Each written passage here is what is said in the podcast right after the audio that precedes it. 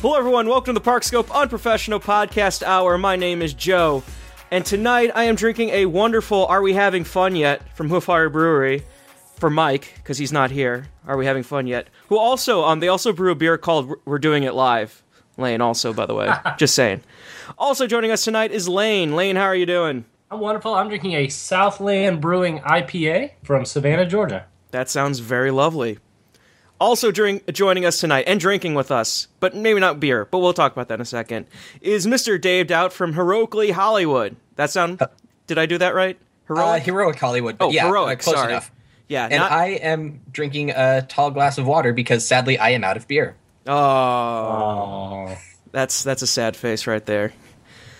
So yes, um, Jay's going to join us a little bit later uh, to talk about the Wizarding World Harry Potter at Universal Studios Hollywood because this is actually his first Wizarding World he's been to. Indeed, it is. So that's going to be a cool thing to cover along with his review, since I think that was an incredibly well done review. And if you if you're going to like pause this and do something else, read the review and then come back and listen to us. But whatever. Anyway, so I believe it was early last week. Uh, news came out that Tom Staggs will be leaving the company on May 6th, and by the company I mean the Walt Disney Company because that is the company. Um, he'll be leaving May 6th. He'll be staying on as an advisor to, to um, Bob Iger, just like Jay Rasulo did when he left after uh, the C- CFO position. Um, this is really interesting because everyone believed Tom Staggs was to be the replacement of Bob Iger, and that's everything is now out the window. Like Bob was supposed to retire in 2018, I believe, and Staggs was supposed to come up and replace him, and now there's a bunch of rumors about what's happening. So, Dave, do you have any thoughts on this? I guess. Uh, best case scenario is that Kathy Kennedy becomes the new CEO of Disney, but I don't think we are that lucky. Yeah, I, I think she'd be a good choice. Lane, thoughts? I say outside hire. Outside hire? Outside hire. Kathleen Kennedy has enough stuff to run, and she's doing a pretty good job of it. Yeah, I, I mean, I think Kathleen Kennedy would be a good choice. Um, and I, I, I think Jim Jim Hill brought up like, hey, you don't like, you don't create two vacancies by moving someone out of it, out of a position. No, Len said that because he was talking Len about wide that. receivers in the NFL. Oh, okay. Len said that. Never you, mind. don't, you don't put your wide receiver two to wide receiver one. You take your three and move him to one, so two can stay at two. As If you're every, an NFL person, you'll understand that. as everyone can tell, I'm the baseball guy. Lane played football in high school, so, not, not not my kind of thing. So um, this is just really interesting because this compounds with all the news of hey, Avatar's one billion dollars, My Magic Plus could be two billion, Shanghai is like three or four billion dollars over budget. Um, Bruce Vaughn left Walt Disney Imagineering; he was kicked out. All this stuff has just been piling up, and as some other people pointed out, it's like, hey, there's not many people left from when My Magic Plus was proposed, which is really odd. Um, but d- do you have any other thoughts on this, Dave? Just kind of just go off, and we can all spitball off, off each other on this. Oh, I don't know. I mean, I'm glad that it's not going to be Tom Staggs, but I'm not exactly hopeful for that whoever else they're going to get is not just going to be another Iger 2.0. I think they'll just it'll just be more of the same probably. Yeah, uh, do they just have another Iger in a vat?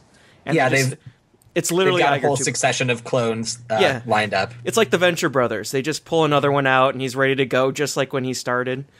Um, I think what may happen would be an acqui-hire situation. Um, I think it, it, just like when Apple got rid of uh, Gil Amelio and they brought Steve Jobs on, they hired, they bought out Next and brought Steve on. I could see that happening either by Disney being acquired by someone and getting a CEO that way, or Disney acquiring another company and getting a CEO that way. That's Which just in turn is Kathleen Kennedy stepping in. If you think about it, but th- I'm saying I'm saying a new acquisition, not correct. acquiring someone in like I'm not saying retroactively doing it. I, I mean, there was that sort of out there rumor. Uh, what was it like a year ago? Um, when that with this whole deal between Sony and Marvel with Spider-Man, Disney's trying to position themselves to buy Sony Pictures. So Or I could- I never put much stock in that rumor, but that's something that was floating around about a year ago. That's that could be really interesting. Sony, uh, Sony Pictures, and or even hell, just Sony. I mean, spin off all the stuff you don't need, like PlayStation. I mean, there's talks about you know spinning off the PlayStation brand and a few others, and you're left with music. Like, do they still have, own Sony Music and stuff? I, think they have I think recording so. labels and stuff. Yeah, so that could be that could be an option. Um, so right now we're just left with a lot of questions. A lot of the answers we've gotten were basically a vote of no confidence. The bigger question being, why would there? Why was there a vote of no confidence? Um, and we just don't know right now. So that's really bizarre. Um, and I think we're all should pay ken- uh, close attention to. I believe it's May third is the event investor call. I'm not sure Yes, second or third. second or third. So that's going to be something we should listen into. Um, see how they um, talk about this um, secession plans and also how the parks financings is doing. So, Lane, do you want? It, it, it's great, Joe. It's never been better. Never been better. Never been better. You can't touch us. Yeah. Bruce, Us? the the desperate irony when Bruce Vaughn is done with his garden leave and ends up at Universal Creative is gonna be it's gonna be like, hey Bruce, never been better, can't touch us, right? And he's like, "Arr, grumble, grumble, I'm gonna I'll finish Fast and Furious in Florida, grumble, grumble. Um, so Lane, do you want to um segue into the uh, Disney Cruise Line, real quick? Oh yeah, the other upper end announcement was I'm looking it up. Uh, Tom Wolber leaves Disneyland Paris to return to leadership at Disney Cruise Line. So I think he was the one running Paris, and I'm following Paris kind of close these days, and they apparently just can't keep an exec long enough to have any continuity over there. They're sort of like drummers for Spinal Tap. Yeah, and, and now that they're owned mostly by Disney, they're just this weird middle step in uh, being an administrator at Disney. So this guy just hopped back to the cruise line to oversee, I guess, more of the ships coming in and you know more responsibility. But he's not like even in charge. So the number two at Disney Cruise, we know ranks over the number one at Disneyland Paris. So that was an interesting thing. And the girl they got, I just looked this up. She was sorry, the woman they got is currently Disney's managing director of Australia and New Zealand, and has been working globally for the coming 12 years. They pulled a lady out of Australia. That's literally the other side of the country. Like, hey, of the not hey. country, the other world. Like you could put a, a line through France and it goes to Australia. That's So- great. That was that was just them having a revolving door of administration, to where no one sits on that park and cares about it enough to make it any better. Yeah. So what It's about what about um the summer 2017? Oh, sorry. They released uh this is the other cruise tidbit for this week. They released summer 2017 itinerary, um, which is an exciting day for travel agents and you know nerds that like to book. And Len Testa. Len Testa, Scott Sanders is probably probably still stressed about it. Uh, the we were somebody was quoting real ridiculous numbers, and I was looking up uh, two guests, one stateroom for uh, summer next year. This is uh, August first. You can do a 12 night Mediterranean cruise from Barcelona, inside cabin, seventy two hundred dollars. For Veranda cabin, twelve thousand dollars oh my god. for What 12 a bargain. nights on the Disney Magic. So I, I'm going, and I'll be able to tell you after my trip whether that is worth it or not. Um, so we shall see. This is just a ridiculous set of numbers. And uh, okay, here we go 12 night Norwegian fjords and Iceland cruise, Copenhagen to Dover. Uh, so this is 12 nights, inside cabin, $6,000, veranda, $14,000, concierge, 34 grand. you can get a Chevy Tahoe or you can go on this Disney cruise. Jesus Christ. So that was your uh, Disney cruise update. You can Apparently get a- they're swinging for the freaking fences. You could get a Model 3 for the price of a 12 day cruise. You want a Tesla or 12 days on the Magic? That's fantastic. Oh wow, that's fantastic. But I mean like how much does like an interior room normally cost? Uh, normal, normal's relative because these are kind of like weird once, like weird pluck them out kind of nights. Like Yeah. that's the same as asking how much does the, uh, not necessarily one to one, but like how much does the poly bungalow cost? Because it's like you don't really pay, or how much does the Cinderella Castle suite cost? because you don't really ever pay that and go to there and like who knows because they use variable pricing. Who knows if this is their one week number and then mm-hmm. those numbers will cut in half for the next week. So the when I was watching prices for the cruise, and I've been looking at it for probably two years now, Disney basically prices theirs accurately. So they their price doesn't really go up until the last like month or until occupancy gets up to I guess 80 90%. Percent And mm-hmm. this I think they're doing a different model or I guess they ran their software different. They said, "Okay, let's go really expensive at the start and trickle it back down." That's what every other cruise does. So it's hmm. smarter about other cruise lines later and smarter to book Disney as soon as you can because their price supposedly trickles up. I don't see how something could trickle up from 34 grand. but It's the Walt Disney Company. Don't question it. so July 13th, 2016. If you want to go on a 12 night Norwegian, oh, that's this summer. That would make a difference. There's probably one room left. But still, you can get a Norwegian Fjords cruise for 34 grand. Jeez. uh, or you can help pay our college loans, whatever you guys want to do. Okay, so that was our hot Disney Cruise Line moment. Uh, also, real quick, um, they're rolling out the My Magic Plus uh, improvements, including booking the fourth Fast Pass Plus on your phone. Yay. Or you can um, see your name on a LCD screen in the queue line for Everest or Rock and Roller Coaster. Ooh boy. Yeah, that was worth that two billion. So that was your 30 second My Magic Plus update. so also yesterday came out that um, the news that Tower of Terror is opening a quote unquote everyone take a drink bar. Um, they, they, they were talking about a themed bar in Tower of Terror, and then people were like, oh, it's the Tip Top Club. Oh, it'll have these a lounge and drinks and all this cool stuff. Uh, what they're just doing is they're taking the removed food and beverage from when they closed the streets of America, and they're just moving it into the old uh, on-ride photo printing area for Tower of Terror. So it's going to be like at the back of the um, the the gift shop, basically when you exit the ride.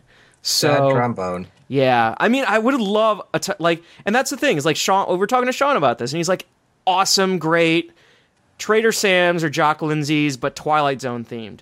How Wonderful. Yeah, that'd be great. That would be awesome. how great is that? Like, you could actually have the little um, the little uh, like what was it? The little um, machine that you put the quarter in and gives you the fortunes Mm-hmm. on your desks, and you can ha- you can have all these great references, and it'd be Oh yeah, so cool. just gobs and gobs of stuff you could do with a Twilight Zone themed bar, but you know it's just going to be a regular uh, food and drink stand. Yeah, So it's it's Kiosk. Yeah, it's going to be a it- and yeah, that's a good word. It's going to be a kiosk. It's you know, it's going to be like any of the other you know plastic roll around things they put around the parks. It'll have like two mixed drinks that are really bad, pre-mixed drinks that are bad, and like your domestic beers.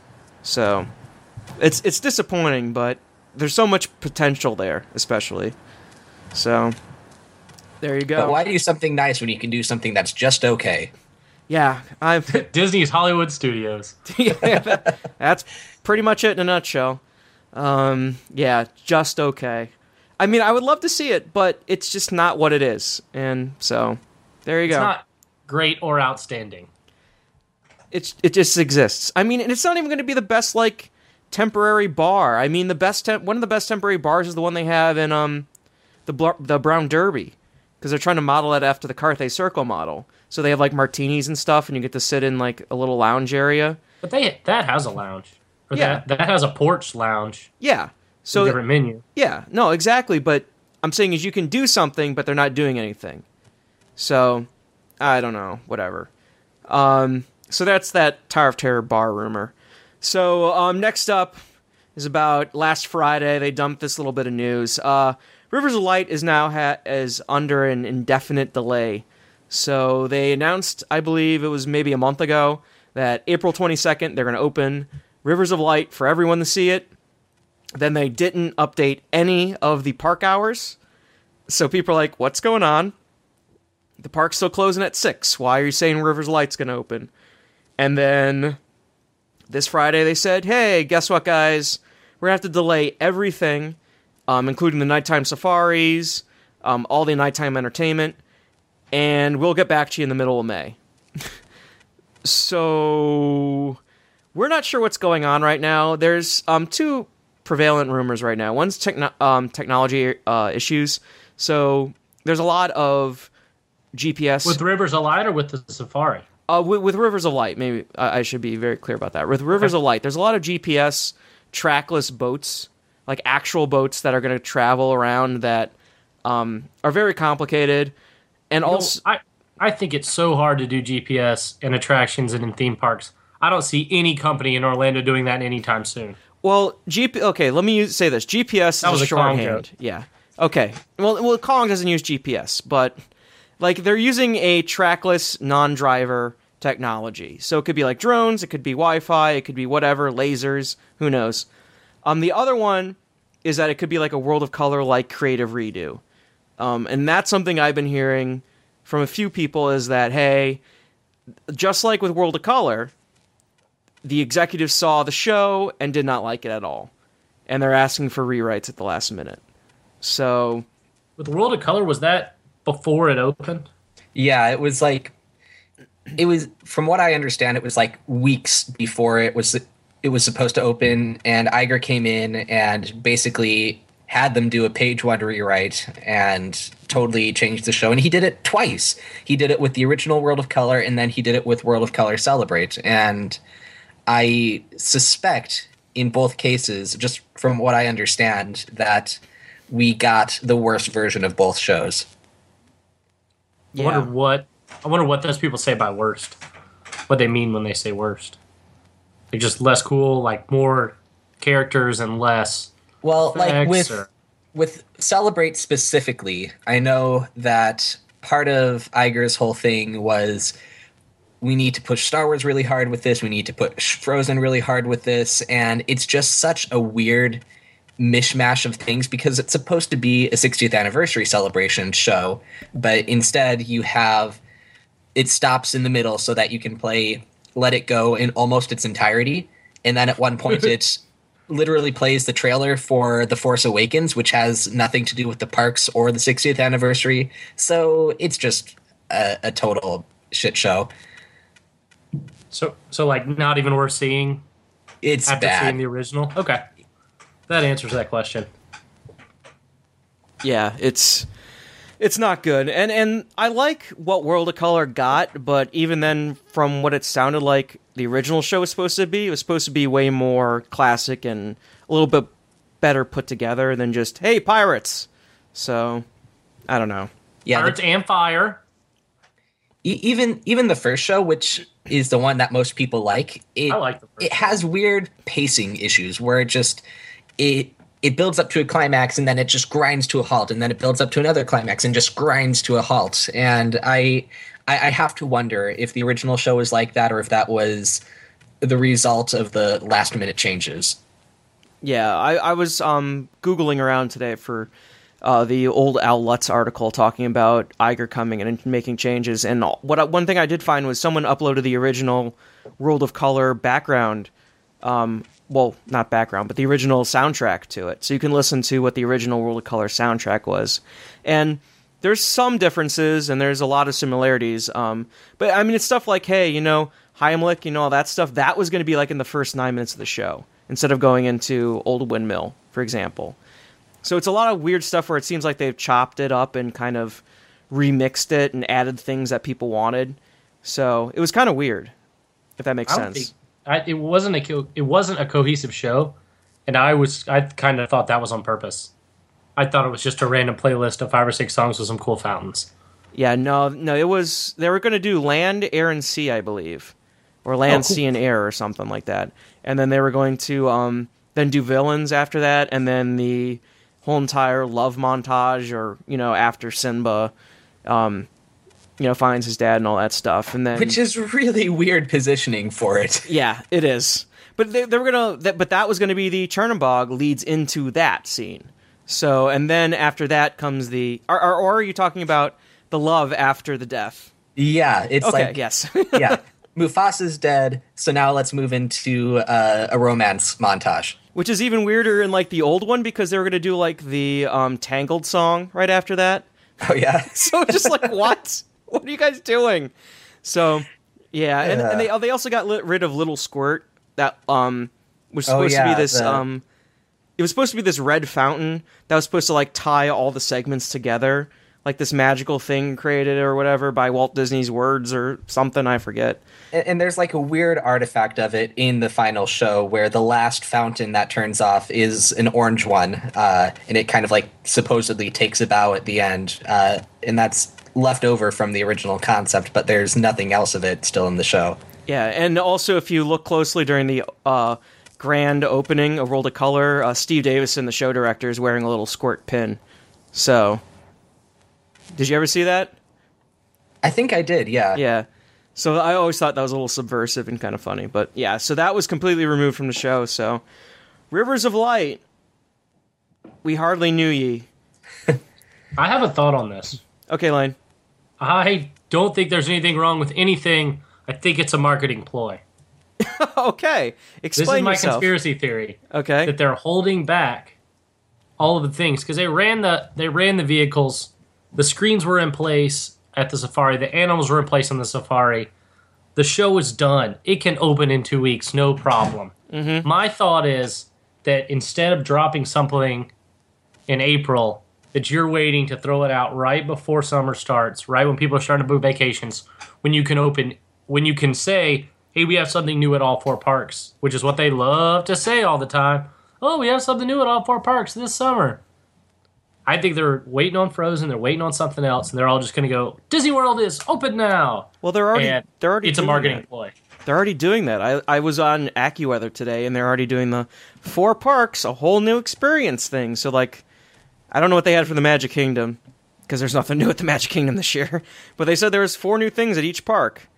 So they were like Star Wars, and they had Rivers of Light, which is real weird. Yeah, Rivers of I Light, Star. Wars, Frozen, and then fireworks over the Magic Kingdom.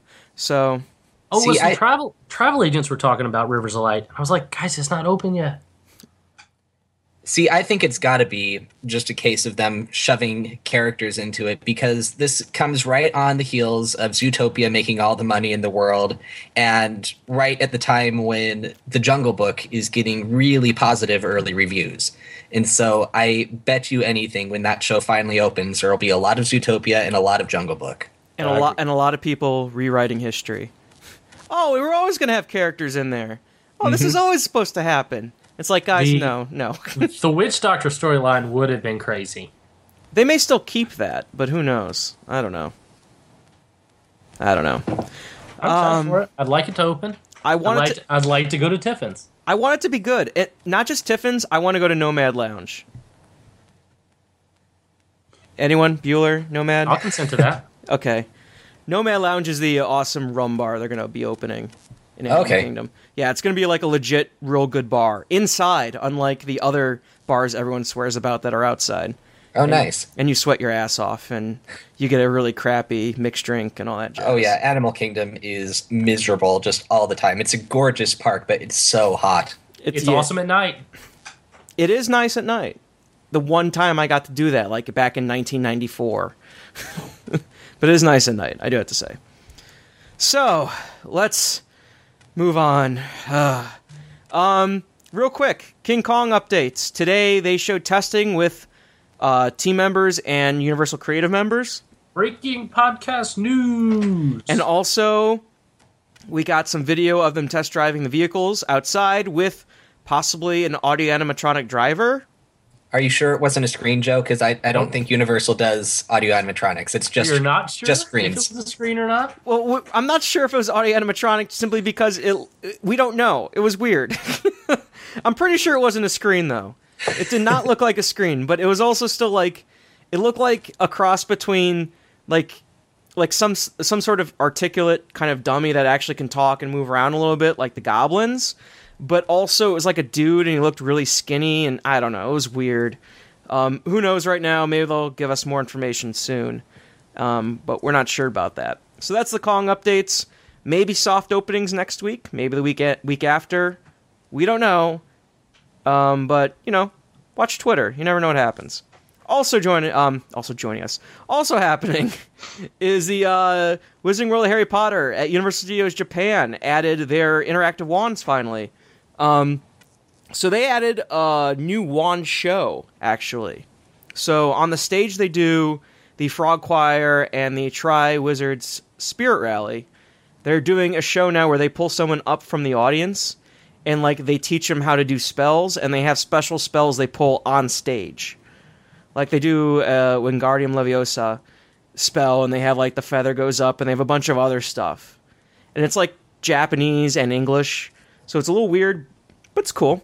So it's- it's Hogwarts Training Academy. Pretty much, it's exactly Hogwarts Training Academy, except Vol- robes. except Voldemort doesn't come out, and the noob and the newbie doesn't instantly defeat them. So Hey, I'm into it. Anything anything has to be better than the two shows that we got. Ugh, they're so bad. Well, that's the same shows that every single Hogsmeade has. So, um, and then in addition to that, uh, they added a bunch of the interactive wand experiences, including two new ones that are not available anywhere. Um, one of them is near where the Dragon's Challenge entrance would be. It's uh, a giant, kind of like two story house with a chimney. You do a, I forget what, incendio spell, and fire like shoots out of the chimney, like like a good ten foot flame. And then another one is a Meteolojinx spell. I don't know where exactly it is, but it's like in a little alcove area, and you do it, and it snows, and you can go in the alcove, and it, it's like a snow machine in there. So that's cool. You know, hey, I wonder if that's back behind Honeydukes because that's the only place I could think of where you could do something like that. it's possible. I, I've I haven't been to the Japan location, so I don't know where it would be. Um, or I'm thinking maybe it's in that Spur Street if they have that also there that you guys have. I don't know, but yeah. So those are those things. Hopefully they come this way, especially the, the show, because God, we need a good show in Hogsmeade. Oh yeah. But we're gonna get to that in a second because we just ran through this uh, stuff real quick. Uh, so Dave, you wrote up. You this is your first Wizarding World you've been to.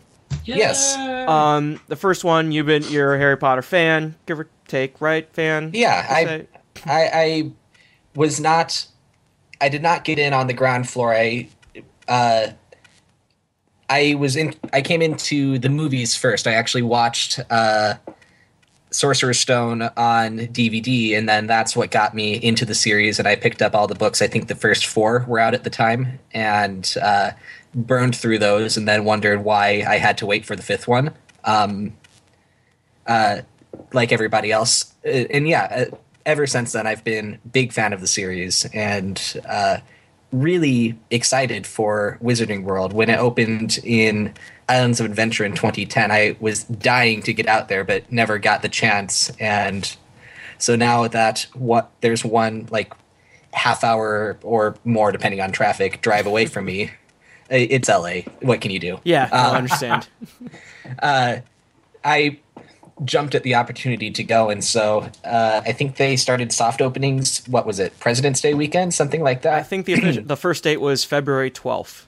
yeah, something like that. And I, I didn't make it to the first one because I, I was working, but I made it out that weekend, and I've gone a few times since and came back for the opening day, and I just love it to pieces.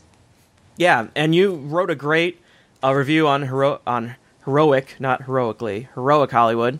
Um, it was like a good like four page article. Um, I, I think it was very fair. I think you praised and you gave really good criticisms that I haven't heard before. Some of them. So, do you kind of want to go through kind of your experiences um, through soft openings and then eventually through um, the opening? Yeah, so um I mean from the the California perspective, the the closest thing that you can compare it to would probably be Cars Land, but I think despite the fact that Wizarding World is a lot smaller than Cars Land, it blows it out of the water. Uh, just the the level of attention to detail and craftsmanship on display just tops anything that I've seen uh, Disney do in a long, long time. Uh, and where just from the macro level, as you walk in, everything feels right. But then as you continue to explore and look around down to the micro level, just there's always something new to find where when you kind of zoom in on the details in Cars Land, it starts to fall apart a little bit. It makes a really strong first impression, but then you look into some of the window displays and you're like, oh, that is just a pyramid of Clorox wipes with swapped out labels. Uh, and, and that is Mm-hmm. Mm-hmm. literally one of the window displays in Cars Land. Um, but the but yeah, Hogsmeade is terrific, and just wandering through all the shops is great. And then you've got the rides. Uh, Forbidden Journey is astounding. It's uh, it's got to be the best e-ticket attraction I've seen in probably 20 years or more. Um, again, I think its closest equal is probably Indiana Jones Adventure, and I think this is more of a complete experience than that is. And I like Indiana Jones Adventure a lot, but there there's moments in that attraction where you can see kind of the spots where the budget kind of ra- ran thin a little bit, uh, where it's like, oh, you've just got skeletons painted on the wall with blacklight paint. Okay, it it works, I guess, but it's not necessarily the greatest thing in the world. Um, but uh, Forbidden Journey is a much more complete experience from front to back, where it, it doesn't feel like there's anywhere where they're skimping on the details. Uh, the one complaint I do have with Forbidden Journey is the atrocious 3D conversion we got out here. It's so bad. Uh, it, it like I mean, the ride is still great, but that aspect of it really kind of bums me out. Uh, it's if you if you remember going to the movies after uh, Avatar made all the money in the world, and you had movies like Clash of the Titans trying to cash in with quickie 3D conversions, it's that level bad. It it just really stinks, and uh, so so that's a bummer. But the rest of it is really great. Uh, the the one issue I do have with just the broader land as a whole is the not the sightline so much because I think there that's something that people have complained about a lot, but when you consider how teeny tiny uh, Universal Studios Hollywood is, the way they managed to wedge it in there is really impressive. And I think once those trees start to grow in, most of those problems will kind of erase themselves. But the thing I take issue with is the the parts of the Forbidden Journey show building that are just left completely unfinished in full guest view, uh, because this is the third time they've built this thing, and it's the same problem again and again and again. Uh, and I can, I kind of get it with the first iteration because they were working on a much more limited budget. But at this point, they know this thing is a proven moneymaker. They have the money to do it right. And they're just kind of taking the if it ain't broke, don't fix it approach when it kind of is broke and they kind of need to fix it. And to their credit, they have done some work since the soft openings to address those issues. Um, the the sides of the show building directly facing into Hogsmeade, those have gotten uh, sort of a faux brickwork uh, treatment, which which works. It's not it's not ideal, uh, but it works. Uh, and then on the other side, they painted what was once a beige wall white, and I'm not sure what they're doing there. Hopefully, that's not just all they're doing with it. Hopefully, there's something more going on. But uh, by the time it opened, it was still just a plain white wall, which was strange. Yeah, and also you get, um, they painted the uh, mural on the Shrek 4D building. Oh yeah, and that's yeah. that's kind of eh, whatever. It, it it doesn't bother me too much. It's not great, but it's it's better than just leaving it a plain white wall. And I think it's a problem that'll address itself in a few years when they finally tear down Shrek. Hopefully, please get rid of it so we can get rid of it too. It's never gonna It's die. so bad.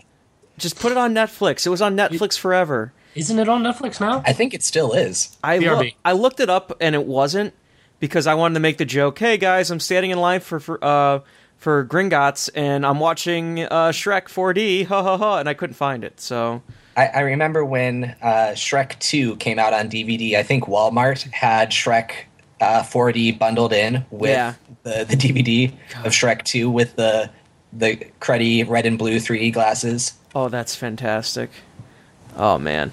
And just get your kids to stand next to you, shaking the chair and spraying water in your face. it's exactly the same. You don't have to waste yourself.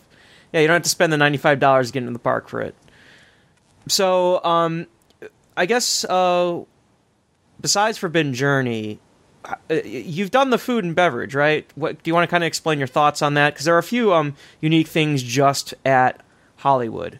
Yeah, so um, the the food and drinks and stuff are all really terrific, at least from what I've had of it. Uh, Three Broomsticks food is great, which is especially good because there's not a lot of great food options at Universal Hollywood. Um, the the Simpsons stuff helps, but even this is head and shoulders above what that is. Um, and uh, then, of course, you can't talk about Wizarding World without talking about butterbeer. And I am, I was not quite a believer at first, but I've, uh, I've found my way into the faith, uh, and I am quite fond of butterbeer now. I have tried what I think four of the five kinds we're supposed to have. Uh, the the regular, the frozen, the fudge, and the potted cream. We were supposed to have the hot butter beer for the opening day, but uh, that did not happen, and I don't think my heart will ever recover from that tragedy. It's pretty good. Uh, I I can't wait for them to finally have it out here. Uh, it sounds wonderful. Um, I also am. I'm also a big fan of the pumpkin juice, which I was not expecting. Uh, it's really good. Have you had it on tap yet? Uh, I have. Yes, I have. Okay, It's that's the pumpkin fizz, and that's that's where it's at. That's the stuff that's good. and then uh, it and what works about it where i think uh, disney kind of misses the mark in this category is it's all stuff that is unique to not only the world but to universal studios. You can't go anywhere else and get a butterbeer. You can't go anywhere else and get a, a pumpkin juice. These are things that exist within the world of harry potter and now exist exclusively at universal where what Disney is trying to do to copycat that success is they're taking things like they're taking things that already exist, like frozen apple juice or cupcakes or uh, slices of pizza with weird toppings, and giving them giving them uh, funny names uh, to try to make them sound like they're part of these worlds, but they're not only do they not exist within the fiction, but you can go out to you can go out and get a frozen apple juice for half the price it is at a Disney park, and it's it, it's not something. It's not a treat. It's not something special. It's just it it, it kind of feels. You you see through what they're doing there. It. Mm-hmm. It, it it feels like the the crass money grabbing scheme it is, where there's something. What's so almost insidiously brilliant about what Universal does is they make they make the way you interact with with the world they make buying stuff like an essential part of the way you interact with the world and it's it's this weird thing where uh, on a certain level i am kind of skeeved out by it because they it's like i said kind of insidiously brilliant But it's fun. it, it, it's super duper fun They made I, it fun. and, and that's what's that's what's both terrific and scary about it is they make it so much fun to spend all of your money. Like you can you can poo poo on the wands, but when and Joe was there the first day we did it in Diagon, where I sat there as a grown man at eight in the morning. I was like, I'm gonna go get one of those wands because I'm gonna Oh, go yeah. play these silly wand games. Like this is gonna be fun. Well, you I- were well. Lane was there when I got picked for my wand. Yeah, and you're like, this is this is a good time. Like we're all having fun here. And, And you then- gotta buy that. Okay, I'm gonna buy that, and then go do it some more. and then after that, we got a beer at 9 a.m. because Yeah, we that are was- adults. That was a good It's day. it's wonderful and I I love it to pieces and it's it, it's this weird cognitive distance for me because it's like okay that this could really seriously be used for evil evil purposes but it's Well, so much fun. The thing you got to remember, David, is that they're selling to us. Mm-hmm. They're directly selling to us, knowing, Oh, "Nah, yeah. they got 40 extra bucks. We'll give them a fun time. And, and we're like, oh, yeah, we're into this. Is, is they're directly selling to us. We are the pretty girl that they're asking to dance. And, it, and they, they just like know that it's going to happen. And uh, It's like, okay, And keep giving us a good time. We'll keep showing up. And definitely, Oh, yeah. I think this critique of, you know, hey, spending money is an incredibly important part of the experience and one that is somewhat kind of a little evil. I would I, I, maybe evil's the wrong word. You know, it, I think that was a great criticism and insight you had. That kind of went, oh yeah, right. You I mean, you know, like hey, you go there and hey, you buy you know your every flavor beans, or you get your chocolate frogs, or you get your fizzy whizbees, or you get your wand. You know, and and it's yeah, that oh, is Oh, an, an I think integral. it's just the furthest degree of like like you were saying is that you know they're trying to sell you more and it'll be more fun when you buy more. Almost everything we do has we as our kind of age bracket is you buy this and you're kind of upsold some more things because it'll be more fun. And they just took it to the strongest degree. You know, Joe, you Yeah. go to a game, you get a beer. You go to a movie, you get popcorn. Like I'm going to Disney World this weekend and running a race because hell yeah, I'll run a two hundred dollar race. That's add on. It'll be more expensive, but I'll have more fun. So they just like because the Wizarding World is so fun and so dense that I think they just have done the best job of not necessarily upselling, but just like it costs more, but you're gonna have more fun. it, it, it's it's almost like it, it's almost like a freemium game where uh except it's not free the it's not free to play because there is a a 95 plus charge just to get in the door but yeah where uh you, you can get the base experience for uh 95 bucks or whatever but there's all these other things that are super duper fun and super duper compelling that add to that experience, but each one is going to cost you. And it, it's this this interesting dynamic that I again I can't deny that it's incredibly fun and incredibly effective. And from a business perspective, it's genius. But just from as uh, I, I think in my review, I called myself uh, a filthy pinko liberal. Uh, it's uh, a little bit skeeves me out just a little bit. Uh, not, again, not enough that I'm not like I, I'm not like on some anti-universal tirade or anything, but it's just something that did kind of stick in the back of my mind a little bit. and also in the article, you have a picture of you in the robes and with your wand. Oh So yeah, and, and so you're like, and- this feels wrong, but it feels so good. I, I it's not like I didn't drop uh, a few hundred dollars on this stupid thing uh, and love every goddamn second of it. Yeah, and and, and I, I think what's something that's really interesting is that the closest thing to Harry Potter I think ever created, and possibly like going to be created even with Avatar until Star Wars comes around, has been New Orleans Square. Um, in, in terms of an experience where, hey, shopping and dining are just as equivalent as going on the Haunted Mansion, what which came later, I know, or going on Pirates. Um, but with New Orleans Square, though, you can Or look a around. real or a real city. Yeah. But with New Orleans Square though is like it doesn't feel like you could look at the nice ornaments or the other things you can buy in New Orleans Square and it's all nice and good and you can possibly buy one, but everything at the Wizarding World of Harry Potter ties in to the world you're in way more so than I think any other location has been, especially and- Cars Land because Cars Land's the weird thing where it's hey, they have a. I mean, like every like awesome, great. You have the w- giant wheel hats back when Luigi's flying tires was a thing.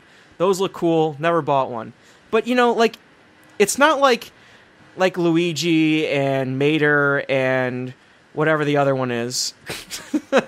Um, it's not like you're paying gas to ride racers. Yeah, or, Well, or a- and it's it and, and, the it characters doesn't can't buy it. The characters and- can't buy it. Right, and it doesn't change the way you interact with the land, which is what's which is ultimately what makes the Wizarding World model so successful is that uh, these things that you buy are not just cool things, but they directly impact the way you interact with the land in a very literal sense with the interactive wands, but also in a more abstract sense with the robes and the various props and stuff. It's it's almost And the food and bev.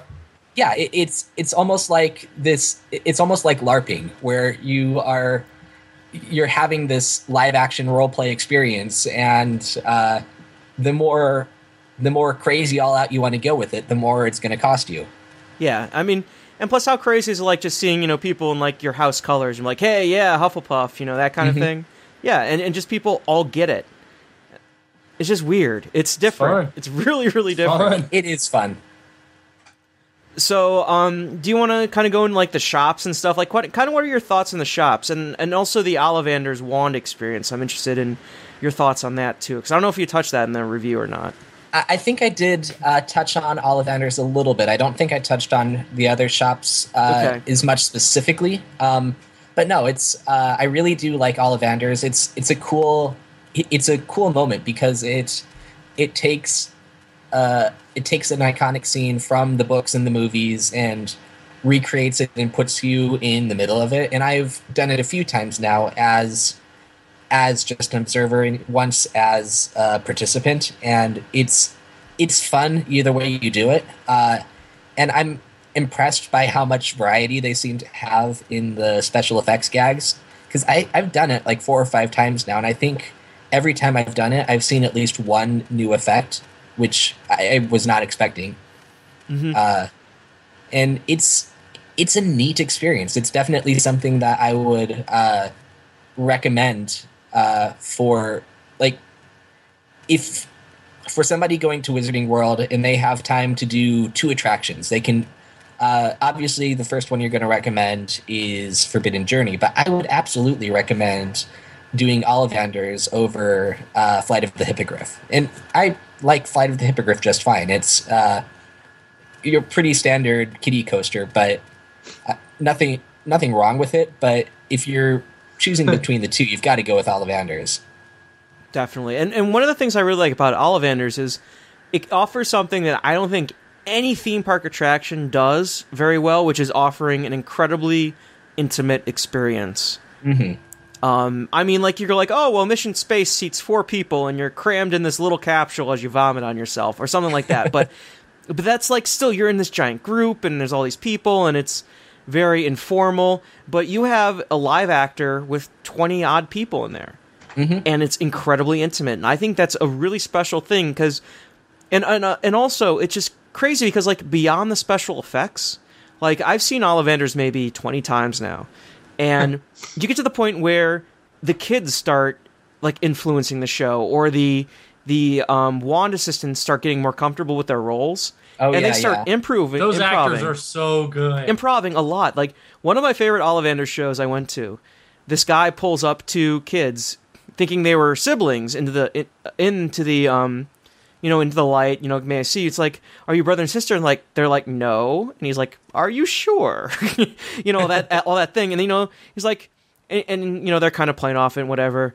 And then like they get the wands and all that stuff. And then as everyone's leaving he turns to the kids and he says oh and by the way invite me to the wedding.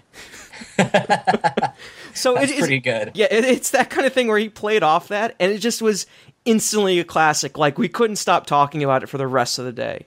Like, wow, that was good because he improved that. The kids are doing well. You know, the special effects are cool. All that stuff. I and and what's really good um, about the one in Diagon Alley is that there's virtually no wait. Now it's down to like ten to twenty minutes max. Oh, nice. So you could usually walk in and get to the next show. So you don't have to worry about the long lines that happen in Hogsmeade. Because uh, in Islands Adventure, you only have one theater, and that's across the street. Yeah, I can't even imagine how bad that line gets. Uh, I think the Where's longest I've seen it. In Hollywood. It's on Sorry, the opposite. Oh, oh no, it's okay. It's on the opposite side of the street um, from where it is in Islands of Adventure. I guess. Next to the Uh, bathrooms? Yeah, uh, it's so you've got uh, so sort of the layout of Hollywood. You have three broomsticks and Hogshead, and then uh, adjacent to that, or uh, connected with that, is the the bathrooms. Then there's sort of like a no, wait. Uh, so you've, you've got three broomsticks, Hogshead. There's a little alleyway to get to the back porch of three broomsticks. Then you have the bathrooms, and then there's another alleyway that serves as the queuing area for Ollivanders, and Ollivanders is then just right there. All right. I'm not sure if that makes any sense, but it's yeah, Yeah. it's on it's next to the bathrooms on the opposite side of the street. Uh, and I think the longest I've seen because we have two showrooms out here. I think the longest I've seen the wait get is hundred minutes, but that was on opening day, so that's kind of a different thing. Um, outside of that, uh, usually an hour or less. Yeah. and I, I've waited an hour for Ollivanders, and it's real good. But man, that's a long wait for that show. It is, yeah.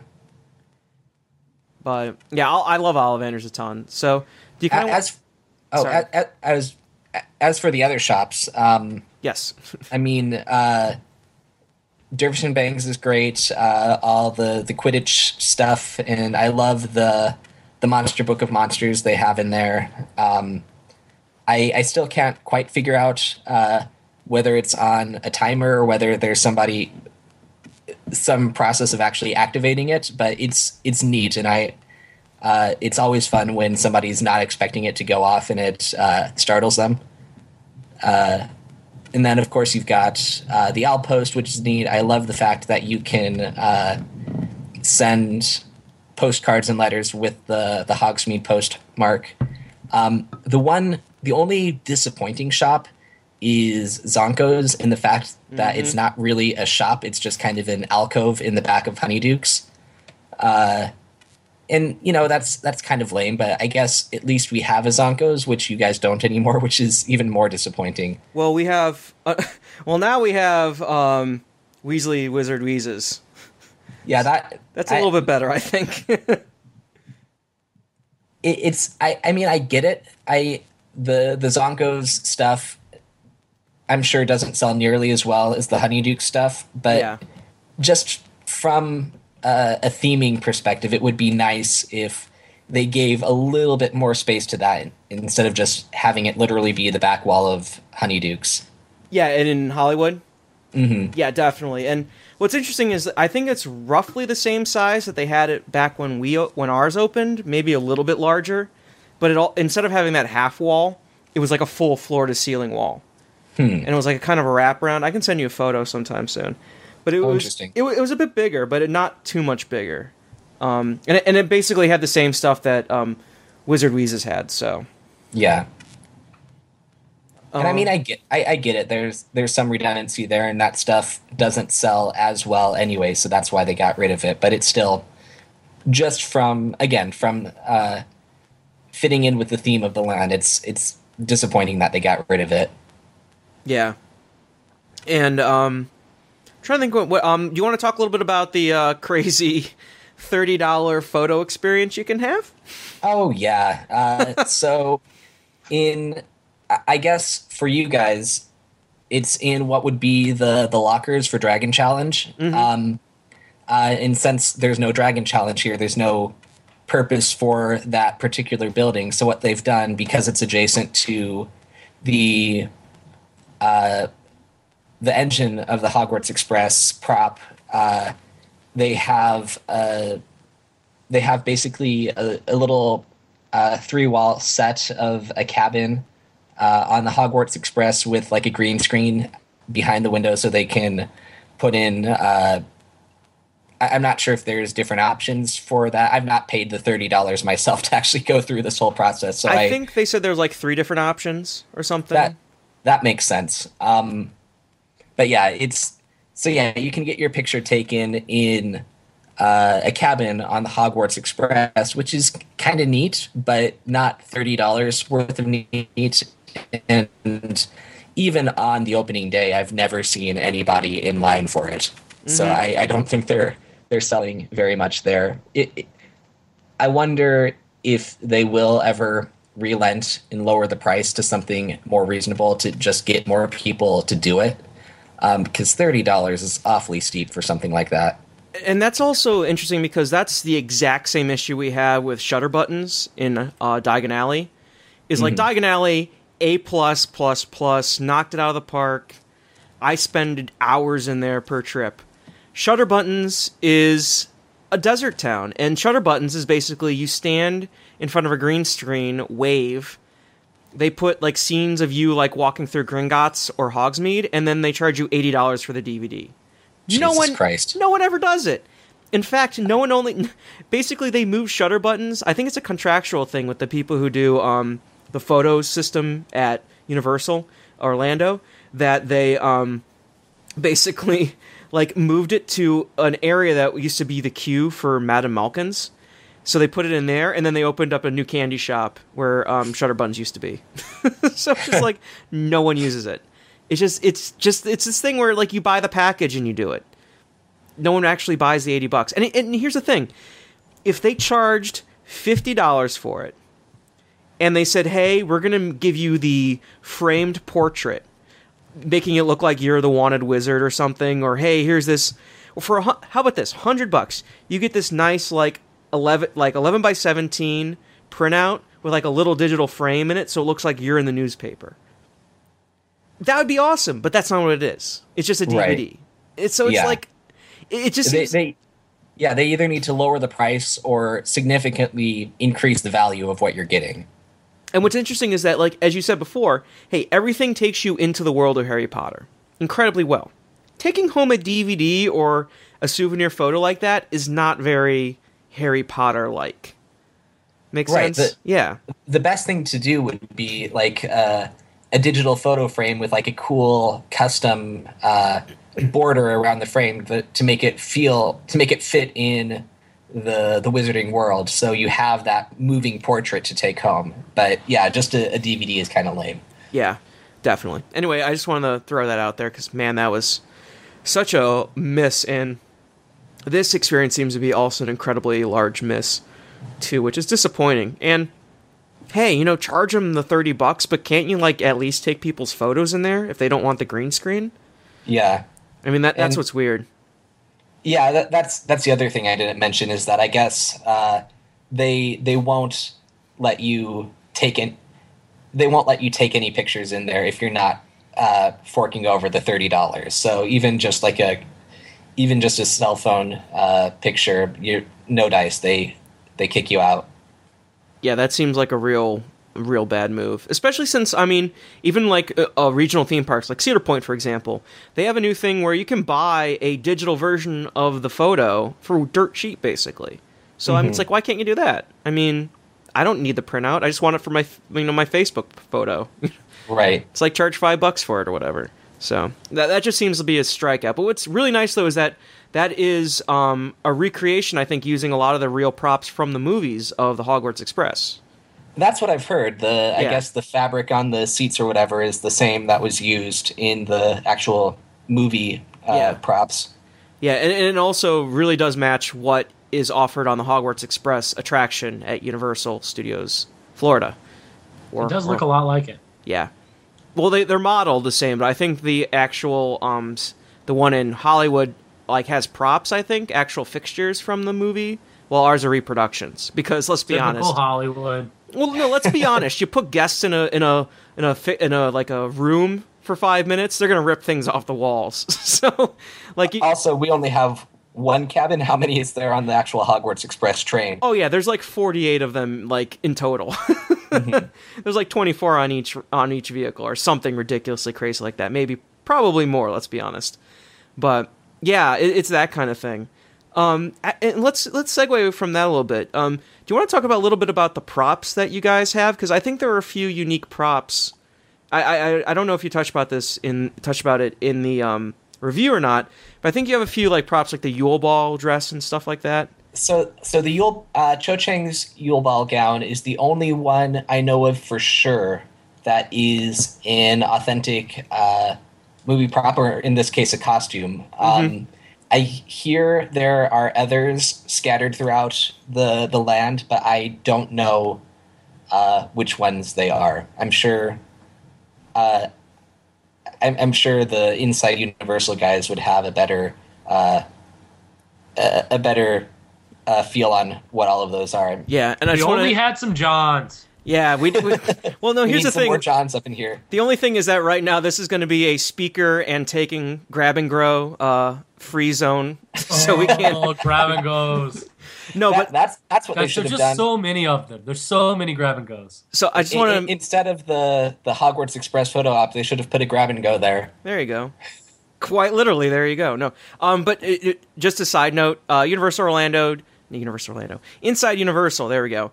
Did record a um, opening day podcast, like I think yesterday or the day before. So that's coming up soon. So if you guys listen to this, go check out their show soon. So for more information. Anyway, sorry, Dave. Continue. Oh, um, I, I think that's all I really Oh. had on that front because yeah, like I said, the the Cho Cho Chang's Yule Ball Gallon is the only one I know of for sure. Uh, although the I do hear that the uh, parts of our queue for For- Forbidden Journey are a little bit different. Um, like the sort of the the dungeon areas underneath the actual castle. Uh, is is that true? Because I've not been out to your version. So, um, well, first of all, I think I think your defense against the dark arts room has some authentic props in it. Oh, that's right. The the the desks uh, are from the movies. Yeah, sorry, I had to blow my nose, so I muted myself. Oh, that's okay. God, these seasonal allergies in Ohio, man, they're killing me. Um, but yeah, no, what I th- what happened was um, in Universal Studios, um, Florida or Islands of Adventure, because that's the actual park name. Uh, what happens is you en- when you get when when you go through the exterior queue for Forbidden Journey, you then turn in and go into the castle. Like as soon as you get into the castle, there's a giant wall with a small door, and that's the lockers like right there. And you have to then take a tight a tight left and then a tight right. You go around this small building, which is the lockers, and then that's your whole entire. Um, to the left is single rider lines. Um, back left is standard, and then far back is the quote unquote castle tour, but that's our express line when they actually put that in line. So, Right. so that's what ours is. But from my understanding, is what you guys have is it just goes right into that lobby area. So the way the way it kind of works is uh, you you go through the whole extended queue, then you uh, walk up to the castle itself, and you go in. You go through the archway, sort of underneath the castle, in the side of the mountain, and to your right, uh, in between the entrance and Filch's Emporium, you've got all the lockers, uh, but it's kind of off to the side in its own little alcove. Uh, so when you when you go through the archway, you're right in the area where you can go either straight ahead for the castle tour. Uh, the first uh, stop on your left is single rider, and then the one after that is the the standby queue. And then you you kind of weave through there a little bit, and there's the Mirror of Erised and uh, the One Eyed Witch and the door for the potions classroom and stuff, and then you go out into the greenhouse. Yeah, that's similar to how ours is. I just think it's that initial area where the lockers are. They did change. Thank God, because ours, like, I still hear yours is a mess, but man, ours is bad. Like, they it, it was real bad uh, during the soft openings uh, but they it seems like they've kind of got a better handle on how to do it now um, and it's not been too terrible uh, since then. The the biggest problem was uh, trying to explain to people if you have a bag you have to go into the lockers. If you don't have a bag you can go just straight through because you had all kinds of people going well why why is he going and i can't go? And yeah, they they've done a better job of sorting that out now. that feels like something you could do by having someone like maybe 20 or 30 feet ahead and have like a separation in line and be like And that's and, and also like a few signs in several languages being like hey bags on the right no bags on the left you know like a few of those kind of things they, they don't have any signs yet, but what they did do is they they separated it off into two different lines. So they actually have uh, they actually have uh, pulls and chains there to physically divide it into two different lines, and they have a team member standing at the divide saying, "Okay, if you have bags, you have to go this way. If you don't have bags, you can go that way." which is great and I, I'm, I'm i'm yeah it's just an issue it's just there's no real good way of doing it besides i mean and, and that's the issue at universal um definitely and, and i really okay so here's the thing at universal they always have you putting your bags into lockers no matter what like i at disney world you can go on rock and roller coaster with your bags Yeah, you can go on a giant and a high- yeah, I, and a Tervis. Yeah, it, it's ridiculous. It's like, like i- i- in you can't even go on Men in Black at Universal without putting your stuff in a in a locker. At Disney, they're like, yeah, just put your giant Mickey plush between your legs, you'll be fine. It's like, what are you do? What are you talking about? You're insane. Yeah, it's it's not as bad out here. I think the only two that you actually have to that you're required to use a locker beforehand are uh, Revenge of the Mummy and Forbidden Journey. Mm-hmm. Everything else you are okay to go on. Well, and, and what's interesting though is that a lot of the rides like um, Dueling Dragons or Hulk or or even Rip Ride Rocket, you can do something where like an example Cedar Point. They have a system where uh, they have like four or five trains running at a time. They have There's four or four buckets. and they have four buckets and they lock each bucket and they just go through each bucket so when train one's there they everyone throws their stuff in the bucket number one then they lock it and they open bucket number two so bucket number two's people gets their stuff out and then the people put it in and they lock that and it, it- it's that kind of thing where they could do that but they're just Yeah. doing lockers and it's like not uh, has something similar where uh, they'll have. I don't know if any of their coasters actually have uh, four on the track at once, but like they'll they'll have a, a set of cubbies and uh, sort of like a sliding uh, plank that goes across them, and so yeah yeah uh, when one train puts their stuff in and then they slide the plank over and lock it, and it opens up the ones for the other one. It's a very Cedar Fair thing to do. Mm-hmm. But yeah, I'm and like just naming it off the top of my head, Lane. Uh, correct me if I'm wrong, but it's like Rip Ride Rocket, Mummy, Gringotts, Men in Black, Hulk, Forbidden Journey, Dragons. and Dragons.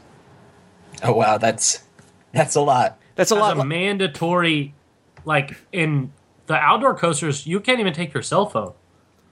oh, Yeah, they- that's a whole nother thing. Yeah, the, the metal detectors and all that. oh god. I thought that's what we were talking about. Like they will freaking hold you upside down and shake you until there's nothing left. Like, and I quit. I got love roller coasters. I had to quit riding them at Universal because they would shake you down every time. Yeah, it's. But I mean, like I did Rip Ride Rocket last trip, um, for example, and I walk through with my Apple Watch on, and they're like, it beeped. I'm like, I'm like, I pointed to my wrist. They wanted me down. They said, okay, you're good. So it's not like, like, oh, you're beeping. You have to go back. It's like, okay, we're seeing, you know, move on, whatever. But I don't know. It's just, it's just so. Th- there's no good way of doing this. I don't know. It, it, it's really weird. It's this weird thing where they have their major thrill rides, but they also like get Disney crowds now, mm-hmm. as opposed to like Cedar Fair parks where it's still you know like hey we get four million people that's awesome and that's great for like Cedar Point and those places, but it's like yeah Universal Studios Florida is now like nine to ten million maybe more, so it's getting weird. I don't know, but anyway that's that's kind of my our uh, every six month uh, locker and uh, metal detector rant. So there you go. um, I'm trying to think if there's anything else. Do you want to go into the shows now?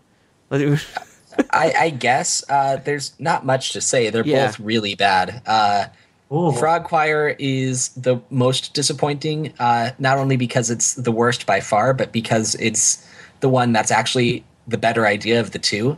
Because it takes uh, it, it takes its cue from the beginning of Prisoner of Azkaban, the movie, uh, where you have the Hogwarts choir that has the the frogs, but instead of actually doing anything good with it, they have uh, it's basically just four college kids singing a cappella versions of bad fake pop songs from the Wizarding World. and beatboxing. Something wicked this way comes.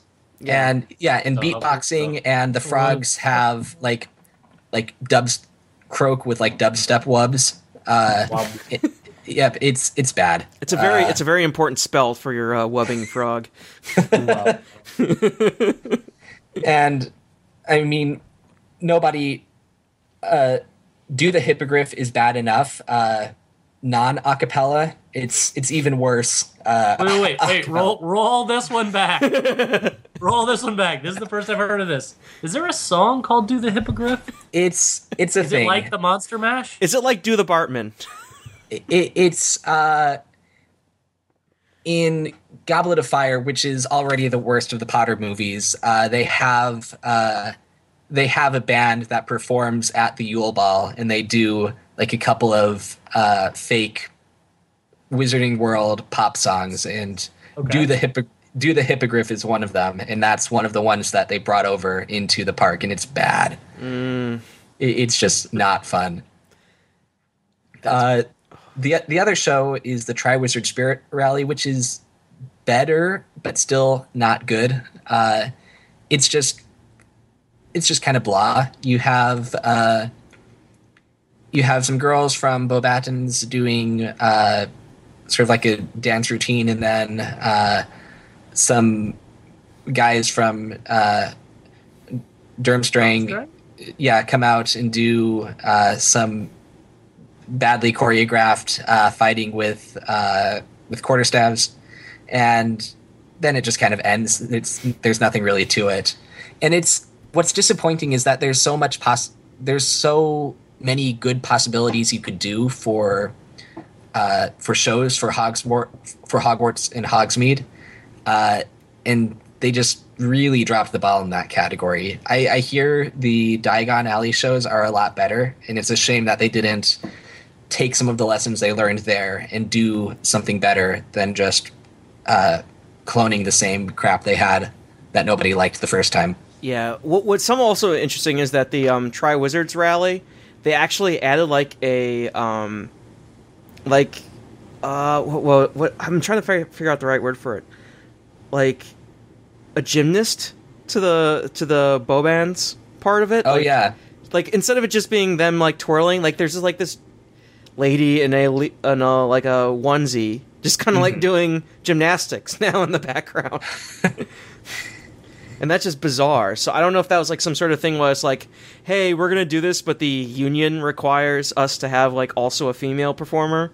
and like, okay, fine, we'll just do this or something. That's just really weird. And it, it is weird. and that's what also plays into my Universal Studios Japan thing is like they have a new show now, and they have a show where you can actually they pull people up and they do wand stuff, and that sounds something awesome they can bring to both parks. Yeah, I, I wonder why we didn't get that out here because if that's if that's happening now, they could have easily had that ready for the opening of uh, Wizarding World out here. Yeah, I have no clue about that one. And and and and also you are completely right about the Diagon shows. If you have not seen them, man, I mean Celestina Warbeck alone, bro. David, if you really want to see Joe, Joe cry like a grown man, just let the Celestina Warbeck show happen, and he will mouth the words, ruin it for millions of British tourists, and a grown man will cry, shed a single tear. The end of Celestina. I oh, mean, I, hope, I hope to one day witness this. I mean, Oh, it's, it's worth the cost of admission. I mean, like you have like okay. Here's the thing: the Frog Choir, beatboxing teenagers, quote unquote teenagers. Celestina Warbeck is a swing singer, a black swing singer who comes down with backup singers. And see, I would love that. Let's put it this way: she stole Joe's cauldron and Joe's heart. Yeah, Both were stolen. exactly. And I was pulled up on stage for the show. They have audience interaction. Um, for um, you, um, what what song is it? You talk the heart right out of me. So like they pull people up, and I was pulled up for like the last show of the night because there's like ten people there. Was it the highlight of your entire life? It was up there. I'm not. I'm not saying it was the whole life Top because three. it was. It was because also that trip was when I got picked for my wand. Let's be honest. So, um, but yeah, it was great. It's a really good show. And then the oh my god, Beedle the Bard. It's a puppet show done with Michael Curry puppets. I, I really want to see that too. Yeah, if you haven't seen the YouTube, just just watch it. Just it's so good. Um, th- it's really really good stuff, and they have actual practical effects on stage, which is really sweet. So, anyway, um, trying to think what else is there. Anything else you want to mention about the Wizarding World of Harry Potter? Um, I think we pretty much covered it, unless there's anything else you can think of. Um, Lane. Food? What'd you eat? Um, so Is there good food at that park? Yeah, it's uh, well, in the park as a whole, not really. Um, All right. The, the Simpsons stuff is okay. Uh, everything else is trash except for uh, Leaky Cauldron.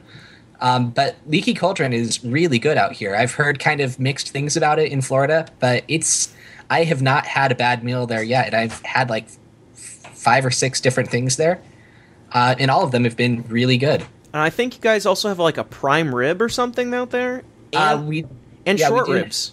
The short ribs are really good. I have not ponied up for the prime rib yet, but it looks good. Yeah, Uh, we, we don't have those in Florida. and then the bangers and mash are really good. Um, like the the most the quote unquote worst thing I've had there is uh, the the fish and chips, and those are even pretty good. Uh, everything Wow. else beyond that has been better. So And I, I love the fish and chips at um in Hogsmeade, so in uh, in Florida. So that's really good. That's really good. right, and, and like I said, I, I put air quotes around the word worst there because the it, it's the weakest kind of by default, where everything is so everything I've had is so good there that uh, what even the weakest thing is worth eating. it's like it's like the worst thing to eat at Napa Rose. Yeah, Maybe not that crazy, but you get the idea. Yeah. God Okay. bless Napa Rose. oh man, I I haven't God been, bless it. I love Napa Rose. I haven't been. in it, a it's while. wonderful. That's I would say Napa Rose is up there for one of my favorite restaurants. Period. If not what, It's my favorite really restaurant. stinking good. It's really It's good. so good. so good. Oh my god. Okay. Um, Lane. Any other questions? None. I just want to talk about Disneyland now. So let's let's let's close this bad boy up. do you want to? Yeah. Do you want to talk about Disneyland a little bit? no, No. we can save it for another day. I'm Save going it to for another November. day? Okay, you're going in November. Okay. Um, I'm trying to think if there's anything else. Um, Dave, anything else you want to talk about? Oh, I have a one more Oh. question. Okay, Lane. Yeah, Is parking actually that shitty? How much is it for you as a AP or a Southern California guy?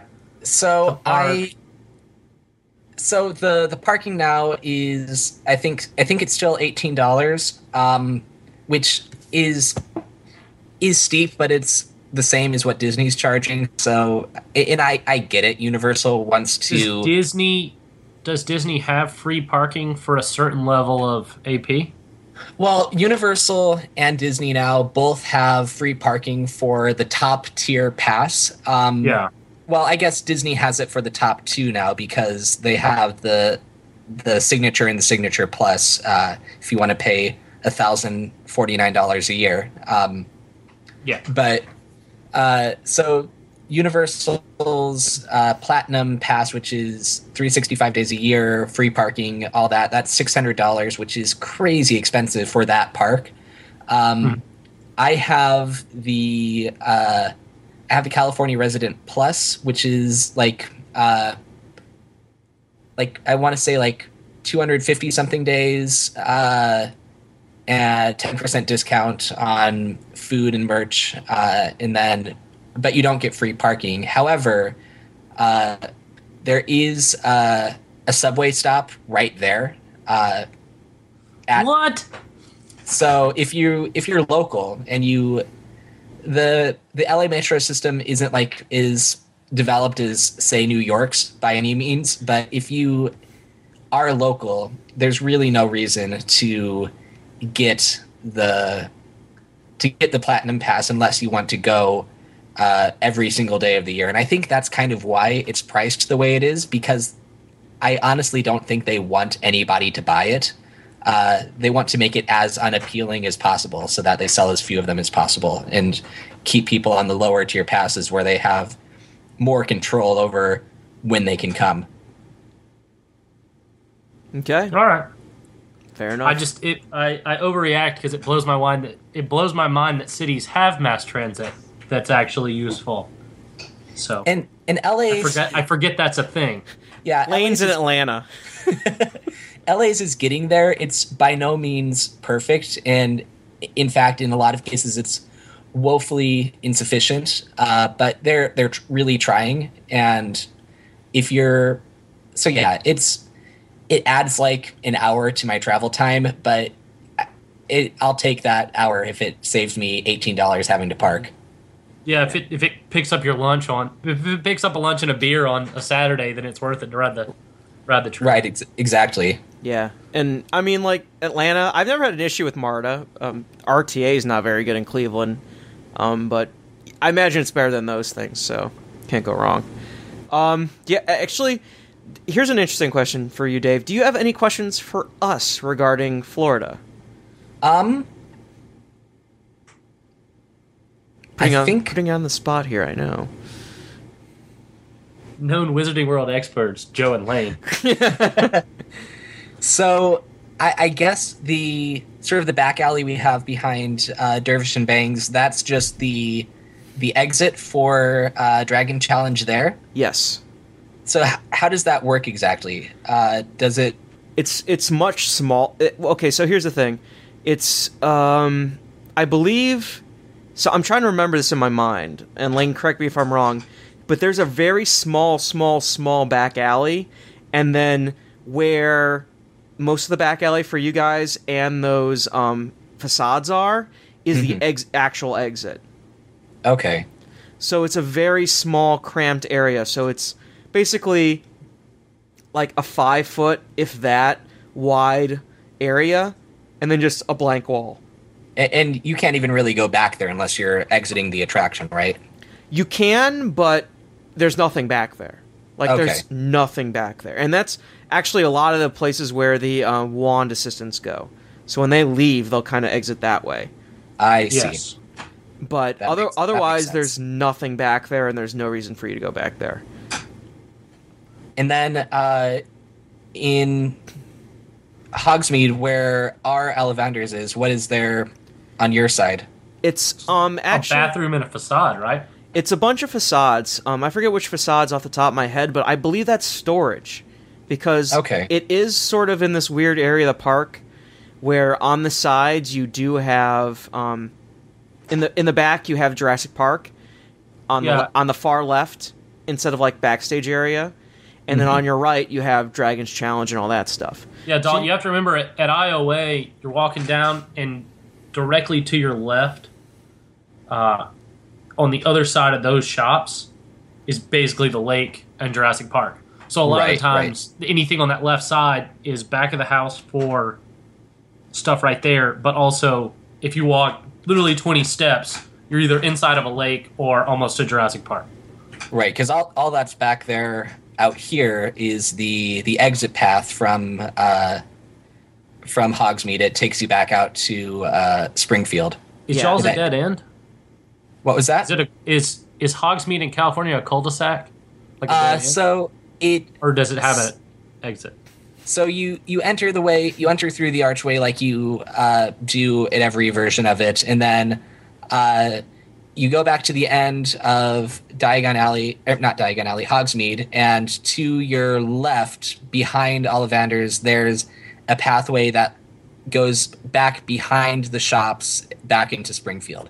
So it kind of takes you back the way you came, but you're going behind the the shops now, not through the main stretch of Hogsmeade. Okay. Mm-hmm. I'm good with that. Cool. Anything else? I think I'm good. Awesome. So, uh, Dave, where can we find you at? So I am on Twitter at David M. Daut. Daut is spelled D A U T.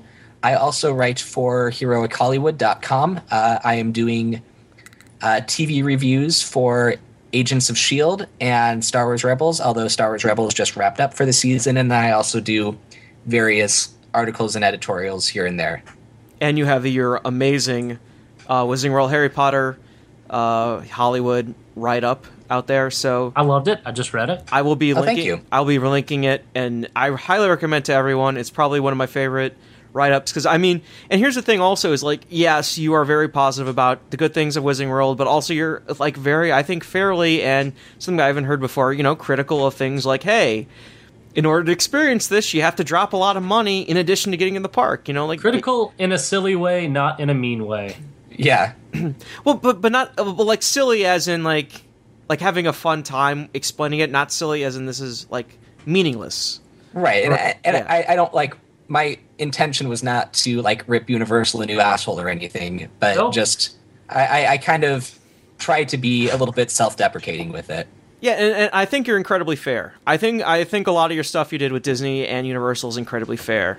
And I think, uh, you know, and, and there's like a bunch of people like saying, "Oh my god, I can't believe he insulted the Thai curry pizza at you know that stuff." It's like, Oh, God, I mean, it's come on, You're allowed to insult Thai curry pizza. it's it's terrible. Let's it's be real here. absolutely terrible. But then you Oh, can't. one of the worst things I have ever eaten in my life. Exactly, and and then you can't look at the Wizarding World of Harry Potter review and go like, "Well, this guy's just in Universal's bag." It's like, look, look at read this stuff. I mean, uh, do you do you have reading comprehension, Disney fans? Clearly not.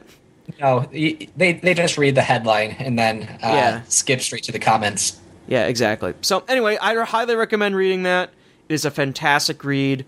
It's just it, it's very well done. So there you go. Lane, where can we find you at? At Lane Nichols on Twitter, L A N E N I C H O L S. Uh, I have a lot of hobbies, so be prepared for that. Oh, I'm going to Walt Disney World this weekend um, for uh, the Star Wars races down there. It'll be fun. They're, the half marathon's the reverse of the wine and dine course. David, I should have asked you about Shield. I didn't know you do Shield ride ups. I just watched the most recent episode. I've seen I- I- I am not super.